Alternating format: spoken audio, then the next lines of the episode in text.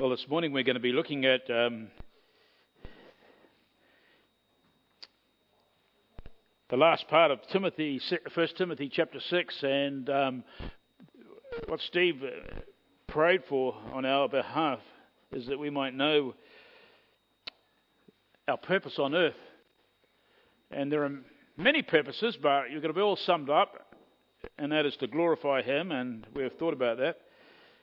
But this morning, it'll be in one particular area, our purpose with what we do, with what the Lord has entrusted to us. And that's the title of my sermon, What Shall We Do With Our Earthly Treasures? And we see this in the last section of 1 Timothy chapter 6. What we'll do is we'll read right through to the end of 21, and we'll begin our exposition in verse 17. Verse 17, instruct those who are rich in this present world not to be conceited or to fix their hope on the uncertainty of riches, but on God, who richly supplies us with all things to enjoy. Instruct them to do good, to be rich in good works, to be generous and ready to share, storing up for themselves the treasure of a good foundation for the future, so that they may take hold of that which is life indeed. O Timothy, guard what has been entrusted to you, avoiding worldly and empty chatter and the opposing arguments of what is falsely called knowledge, which some have professed and thus gone astray from the faith. Grace be with you. And may God add a blessing to His precious word this morning. Well, as I said, we come into the closing part of Timothy's letter, and what we see here is two remaining issues that Paul raises with his son in the faith, Timothy. And we will also see that both of these issues have to do with handling treasure, or our stewardship of what God has entrusted to us as His people. And these issues are vital. How we handle these issues are vital, because how we as believers handle these two treasures that we've read of this morning is a measure of our spirituality and our love and our devotion to Christ. And just in case you think that this does not include you, and you see the picture of money up there and it's to do with treasure, wow, that's way out of my league, I'm not rich, I'm not well off. Just in case you're thinking like that, please understand that every child of God is His steward and will be held accountable, each one of us, as to what the Lord has given to us. And in this section, in verses 17 to 19, which will claim our attention this morning, we see that the first of these two treasures is all about being good stewards of our material possessions. As we saw last week, there is a passive aspect of being a child of God. A passive aspect. For God, as we know, has done His salvific works. His work of salvation, as which we've remembered at this table this morning, He's done that work. There was nothing for us to add. We cannot add to our salvation. So there is a passive aspect to being a child of God. But we also saw that there was an active side of being a child of God. This is where we as believers, God's children, are to continue and to work out our salvation with fear and trembling. We saw that fleeing sin and pursuing Christ, that demands our active involvement, our participation, which is to flow out of a heart that is full of devotion and worship to the Lord. In other words, as the worship of God, which flows out passively from a full heart, as we drink in perhaps the vision of God and Christ that Paul gave us last week that we read in prior verses, in verses 30 to 16, we are also to worship God actively. So it's kind of a passive worship this morning as we come before Him and we're caught up into heaven, as it were. And we've seen that the God of creation and the entire universe, as we've thought of the great sacrifice at Calvary. And out of that, our hearts overflow with praise and song and thanks to God. We could call that passive. But we're also to worship God actively. And that is in the way that we conduct our lives. This means the believer's life is to be one of worship from the heart, which will involve active duty. You see, worship and duty go together, folks. That's all there is to it. Worship and duty go together. Forget about just coming to church on Sunday or every other week or every third week or whatever it might be. Worship and duty go together. But we often get it wrong. We often get that so wrong. Any duty springing from a worshiping heart or not springing from a worshiping heart, any duty that we might perform, especially when it's doing good to others or whatever, or loving our wife as we should, etc., and being submissive to and coming to church and praying, and any duty that does not spring from a heart that's full of worship and devotion to Christ is nothing else than legalism. And God hates that. God hates that. It's kind of the heart in another place and the actions pretending to worship God. The Lord Jesus joined both worship and duty when he said in Matthew chapter 4 verse 10, this is what he said, "You shall worship the Lord your God and serve him only." There you are, worship and duty put together. And so here in verses 17 to 19 we have a worshipful duty for those who are rich in this present world to heed. A worshipful duty is what we see here.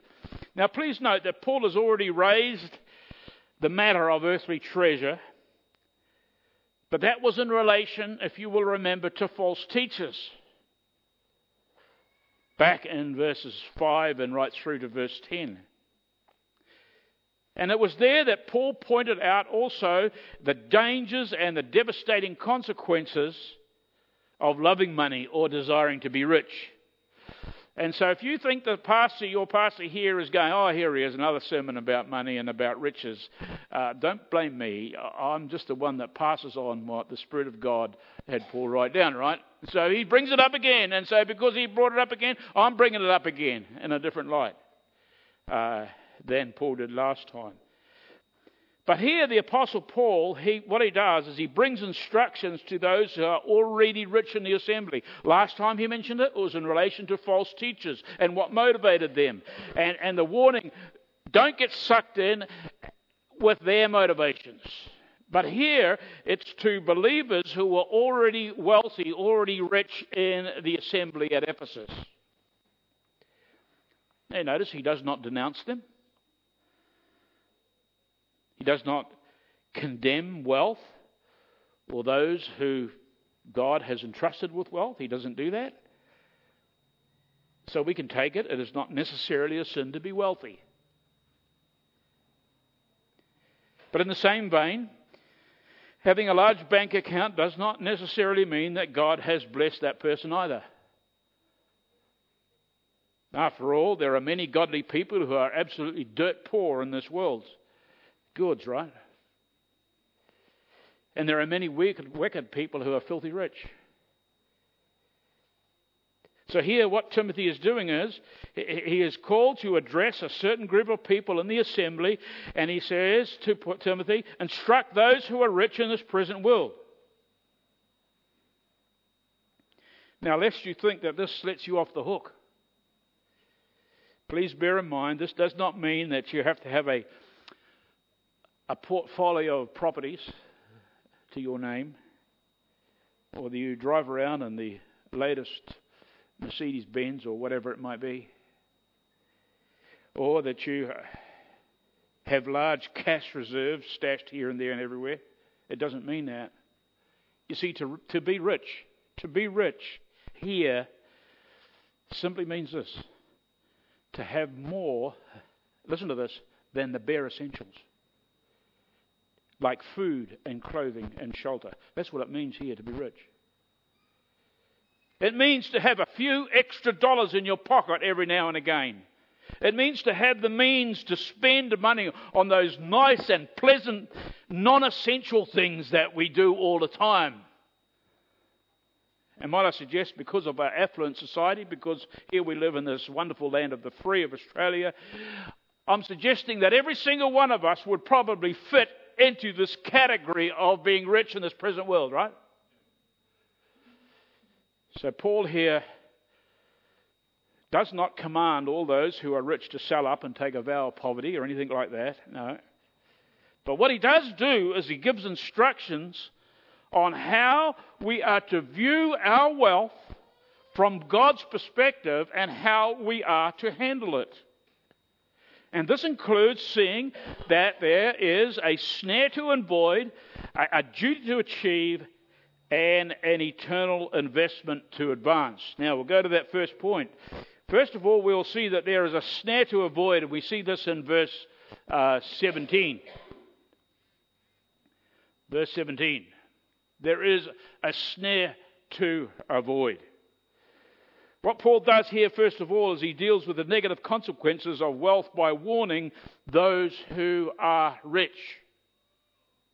He warns those whom God has entrusted with wealth. And as I said before, we're all entrusted with certain measures of wealth, some more and some less. And he warns that those who are trusted with wealth, that this very blessing from God can also bring a curse. Or I've put it, a trap that we need to avoid at all costs. And this is like a double warning. And what it does, it highlights two temptations that will seduce undiscerning believers like a bird into a snare. And the first one is, those who are rich, they're not to be conceited. This word conceited, by the way, comes from a Greek word that means to think lofty, or to have an exalted opinion of oneself. Or if we want to put it in more colloquial terms that we would use, where a person is full of himself or herself. In other words, those who are rich in this present world need to understand that the wealth God has entrusted to them for His glory can very easily become the thing that ensnares us with conceit and superiority. And folks, how true it is that being rich in material possessions so often brings with it a temptation to feel superior, right? Or to look down on those below us in the socioeconomic group. Or maybe in the corporate ladder. Or in the workplace. Being rich in this world goods always brings with it the temptation to place oneself on a higher plane than those who are not so wealthy. But as believers, whether we're rich or poor, we're called to be what? Humble. Humble in spirit. Jesus said this on the Sermon on the Mount. He said, "Blessed are they who are humble or poor in spirit, for they shall inherit the kingdom of God." Matthew 5. And the more wealthy one is, the more temptation to be conceited, to feel superior. The snare is ready, the trap is set. Folks, it's very difficult for wealth and humility to go hand in hand. Very difficult. But Paul wanted the rich in the Ephesian assembly to avoid this snare that was rampant in the culture. It really was. He wanted them to be the opposite to conceited. He wanted them to be of a humble mind, like we have in Philippians. So let me just read that verse, Philippians chapter 2. Do nothing from selfishness or empty conceit, but with humility of mind, regard one another as more important than yourselves. Do not merely look on your own personal interests, but also the interests of others. And then it goes on, have this attitude, in other words, this humble attitude in yourselves, which was also in Christ Jesus.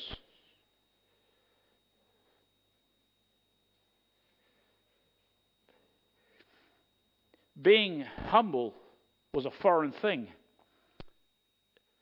in Paul's day in Ephesus. Matter of fact, the word for humble or humility, some of us on our Thursday night Bible study have been thinking about this. The word for humility was never even, not even known in the Greek culture. It's more than likely Paul actually made this Greek word up for humility, because to be humble was considered a weakness and a terrible plight. So the opposite was always promoted in that culture. And so the Ephesian believers would have understood how difficult it was for wealth and humility to go hand in hand and be one. And so being trusted with riches, like we all are to varying levels, it's not a bad thing in itself, you know. It's not a bad thing in itself. But with that comes a temptation to be conceited, to think more highly of ourselves than we should. Paul commands us in Romans chapter 12, verse 3, For by the grace given to me, I say to everyone among you, not to think of himself more highly than he ought to think, but to think with sober judgment, each according to the measure of faith that God has assigned. Now, the second warning that Paul gives Timothy is seen in the latter half of verse 17. And he gives this again as to the rich in this world. And Paul warns them there that they will be tempted to fix their hope on the uncertainty of riches. So not only will they be tempted to be conceited, but they'll be tempted to fix their hope on the riches that they amass for themselves. In other words, do not give in to this powerful temptation, for its outcome is futile, it's a wasted hope. And we may say, why? Because it's foolish to base your hope on the temporary wealth of this world at the expense of trusting in the eternal God. You see, folks, it's either one or the other. Jesus said in Matthew 6:24, no one can serve two masters, for either he will hate one and love the other, or he'll be devoted to one and despise the other. You cannot serve God and wealth. And so this is where the snare traps us. You see, accumulating wealth often demands an increasing hope and trust. You get that? The more money we make, it demands of us that we spend more attention on it, we spend more of our time focusing on it, and we begin to trust it and hope in it more and more. That's the kind of trust that needs and belongs only to God, folks, for the believer. Proverbs 11:28 warns, he who trusts in riches will fall. And again, Proverbs 23, verse 4 and 5, do not toil to acquire wealth. Be discerning enough to desist. When your eyes light on it, it is gone, for suddenly it sprouts wings and flying away like an eagle toward heaven. In other words, we're warned it's foolish to place your hope in riches, for they can be here today and gone tomorrow. And one thing for sure we all know, we cannot take it with us. This is illustrated, by the way, in a parable that the Lord Jesus told in Luke chapter 12, and you'll know this parable well. Jesus warned of this foolishness of trusting in riches. This is what Luke 12 says, the land of a rich man produced plentifully. And he thought to himself, what shall I do? For I have nowhere to store my crops. And he says, I will do this. I will tear down my barns and build larger ones. And there I will store up all my grain and my goods. And I will say to my soul, soul, you have ample goods laid up for many years. Relax, eat, drink, and be merry. But God said to him, fool, this night your soul is required of you, and the things you have prepared, whose will they be? So is the one who lays up treasure for himself and is not rich toward God. So we can ask the question, if we're not to trust or place our hope in riches, what are we to do? What are we to do? For all of us here who are wealthy and fits into that bracket. Well, Paul gives the answer. Believers are to fix their hope on God, who richly supplies us with all things to enjoy. Do you see that? You note that? We're to fix our hope on God, who richly supplies us with all things to enjoy. I love that promise. It's a wonderful promise. It tells us that God provides far more wealth, far more security, far more peace of mind than any earthly investment that we could ever make. You see, folks, God is not stingy. For what does it say? For he richly supplies us, that's his children, with all things to enjoy. There's the promise. There is the divine guarantee that will bring in an eternal dividend, if we like. And did you notice something else there?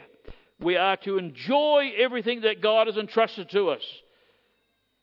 So in other words, God is not downing on those who have wealth. After all, our wealth comes to us, it's given to us by God. So if you're wealthy here this morning, and I've suggested that we all are to varying degrees, he's not downing us of having that big bank account or whatever else it may be. Matter of fact, he's saying, I have not only given it to you and entrusted it to you, but I want you to enjoy it.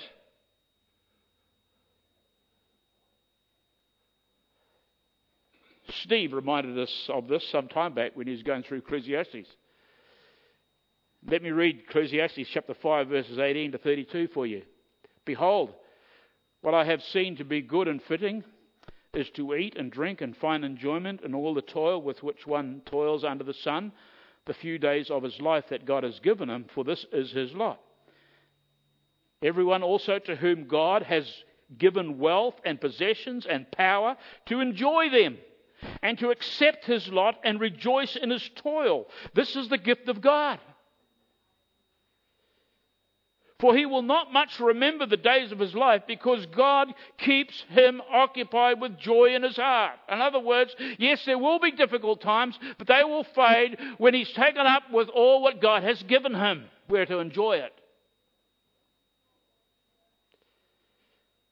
It is true that the greatest joy that we can experience is when we bring glory to God, right? And in relation to our wealth, it is when we do not lay up for ourselves treasure on earth, where moth and rust destroys, where thieves break in and steal, but when we lay up treasure for ourselves in heaven, where neither moth nor rust destroys, where thieves do not break in and steal. For where your treasure is, there will your heart be also. So you want to be happy in heart? Invest in God's kingdom, not on the earthly treasures. May we all know the joy of worshiping the Lord by firmly fixing our hope on God, and with the wealth that he's entrusted to us, having its rightful place of submission to his eternal will. Second point I want to bring to your attention is there is a duty to achieve. We see this in verse 18. We can ask here, so why does God entrust us with any wealth at all? Wouldn't it be better for us to keep us all poverty-stricken, and so that we would not have these testings and so forth? Now, what are we to do with all this wealth? What are we to do with what we have, what God has entrusted us? How do we glorify God with what he's entrusted to us? These are good questions. Well, Paul tells us here, as he tells Timothy, he says, instruct those who are rich to do what? To do good, to be rich in good works, to be generous and ready to share. You see that? This answers Paul's is given in four stages here in verse 17. He first of all calls Timothy to instruct those who are rich to what? To do good. Now, this may seem like a stock standard answer, a bit like when you ask a question in Sunday school, little kids, and hands will go up and they say, oh, Jesus or God or something like that to give an answer. You know, but this here, do good, is not just simply an answer like that. Actually, this to do good is only used once, and it's here in the New Testament. And so what it means is that the rich are to do what is naturally and vitally good. That is their rightful response to their wealth. It's a quality of goodness here. It's a quality of goodness that's not motivated by putting on a show. It's not a goodness that one might be taken up with the attitude of, well, I've got to be seen to be doing. It's not a goodness like that. But it's a goodness that is honourable and excellent in its motivations and in its actions. Simply put, the wealthy are to use their lives and their wealth to do genuinely good and honourable things. That's all there is to it. This is the responsibility of those who are rich, might I say, not only towards God, but it's as they are rich and do good towards those who are not rich, is when they're being rich toward God. And so all of us who are rich will be held accountable to our submission to this. We will. It's an act of worshipful duty, of doing good. And it's the wealthy that are called to do this, especially. This is not saying that those of poor are not to do good, but often you will find that you go to other countries especially. I remember it was Africa a couple of years ago, and the goodness that dirt poor people were doing to one another was staggering.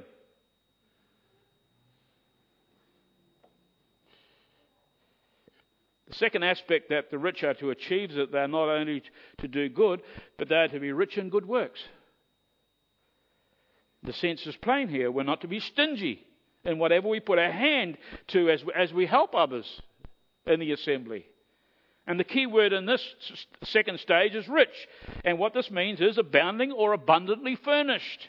In other words, a giving, whatever it might be, is not be limited to, that'll be enough to cover the cost. It's not to be limited to, that'll be enough for them just to get by. To be rich in our good works is to give abundantly. It's a giving that is well pressed down and overflowing and more than is initially needed. I like how MacArthur's commentary states it. And please listen to this. Believers' resources are to be used to support their families, chapter 5, verse 8. Especially needy widows, chapter 5, verse 4. The leaders of the church, chapter 5, verse 17. And any believer in need must be provided for. We have that in Acts chapter 4, 34, 35. And all such sharing is not to be minimal, but fully covered the need and more, unquote. The third aspect of glorifying God with our wealth is that we are to be generous. This word simply means liberal or bountiful. Maybe a bit of a doubling up on the prior, but obviously it's important and it's inspired by God, and so we need this. Simply put, our helping and giving to others in need, it's not to be selfish or in any way a tight-fisted and stingy. We're to have hearts of generosity, where we give, and the model we look to is that of God. For after all, God was generous, wasn't he? He generously moved toward us. And not only that, but he richly moved toward us in Jesus Christ, who for our sakes, by the way, became poor, that we, through his poverty, might be made rich. 2 Corinthians chapter 8. That's the model that we're to follow. Jesus just didn't give us enough to get by. He blessed us with every spiritual blessing in the heavenlies. He was abundant toward us. There's the model. Paul picks up on this same idea, and again in 2 Corinthians chapter 8, where he commends a church just like this. This church was called the Macedonian church. and may well have been several churches in that Macedonian area. But this is what he said of them as he was telling the Corinthians. He was saying, hey, when it comes to giving, you want to have a look at the Macedonian church. And he says, for I testify that according to their ability and beyond their ability, they gave of their own accord. So what are we to do with our entrusted wealth? First of all, we're to do good with it. Secondly, we are to be rich in good works with it. And thirdly, we are to be generous towards those who need it. And finally, our fourth aspect, we are to be ready to share. You see that? End of verse 18. And this has a whole lot more to do with attitude than our actual duty, by the way. In other words, being ready to share carries behind it the idea of a ready willingness to have fellowship with those in need using the wealth that God has entrusted to us. This is a whole lot more than saying, hi on Sundays, great to see you, or maybe, oh, I'm real sorry to hear that, I will pray for you, especially if we use that cliche for the reason or a good reason, or a supposed good reason, so that we won't be engaged any further with them or have any further investment. It's a whole lot more than that. This is about a deep mutual care and concern that will have you going, can I say, the second mile, if necessary, for those in need of the church. Now, we all, including myself, understand and learn that there is a duty to achieve in using the wealth that the Lord has entrusted to us. Finally, there is an eternal investment to advance. We see this in verse 19. One of my sons and his wife back in New Zealand had reason to seek advice from a financial advisor a few weeks back regarding advancing their property investment. And this was a wise move on their part, as the advisor made them fully aware of the financial risk that was involved owing to a waning property market. And as I considered this, I could not help but think how wise this advisor had been. Even though his investment forecast was a gloomy one to them, owing to the reality of the property market and what it's doing at the time, at this present time, how wise was that advisor? And then again, I think, folks, we have before us investment advice that is eternally secure and stamped with God's guarantee. There is no doom and gloom in this investment forecast either, by the way. As a matter of fact, Paul tells believers who are rich that if they do good, if they be rich in good works, and if they are generous, if they are ready to share, they are storing up for themselves a good foundation for the future. Do you see that? That's what they're doing. How's that for investment advice? This is a good, solid investment advice. There's nothing gloomy or doomy here. By the way, the word storing up in our text could be translated amassing a treasure. And the word foundation, it has the idea behind it of a fund, a bit like a retirement fund that some of us here are already drawing down on. But this stored treasure that is invested in heaven, it does not pay its full dividend in this short life that we have of 70 years and 10 plus, give or take a few more, by God's grace. It does not pay its dividend here, except maybe there is a dividend of some sort, the peace and the joy and the peace of mind of knowing that we're in the will of God. You see, those who lay up treasure in heaven are those who invest their lives and resources, be they small or be they great, in the hope of an eternal payout. That's what it's all about here. Revelation 22, verse 12. What does it say? I'll read it to you. Behold, I am coming quickly, says the Lord. And my reward is with me You hear that? My reward is with me to render to every man according to what he has done.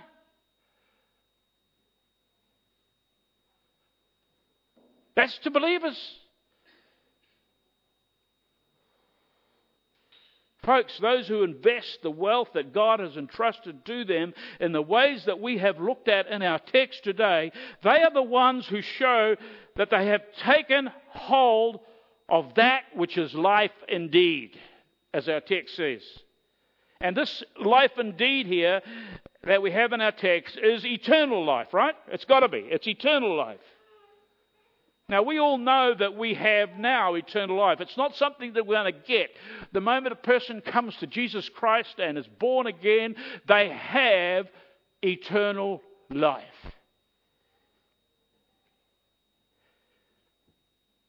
But the question is, do we live in the reality of having eternal life? Do the realities of eternal life that we have so grip us and so supersede anything else in the here and now that we go all out and give of our resources that the Lord has given us and entrusted to us? Do we go all out in obedience to His will in the light of this eternal reality of the reward to come? You see, if we do, what we're doing is we're taking hold of that which is life indeed. And how do we do that? By doing good. By being rich in good works. By being generous. By always being ready to share the wealth that God has entrusted to us. That's how. Simple. Folks, those believers who do that, who handle their wealth that God has entrusted to them like that, you can be assured on God's guarantee that their investment is solid. They have advanced their investment for the glory of God. Now, you folks, I challenge myself and I ask you all, what are we doing with the earthly treasure God has entrusted to us? Can I urge you, invest it in God's kingdom for His glory. Shall we pray? Our Heavenly Father, we thank You for being so particular in Your word. Well, Father, forgive us if we take so much for granted, even the wealth that You have entrusted to us, that wealth being small or being it great. You have entrusted us to us, and we will be held accountable how we handle it.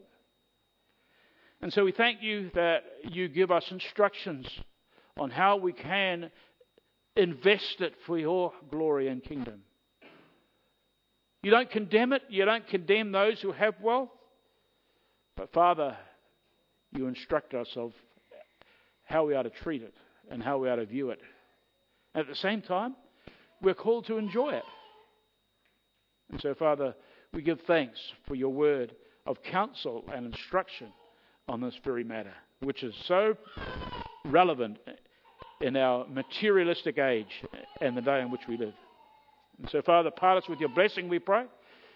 Keep us safe and protect us for Your glory. We ask these things in the name of our Lord Jesus.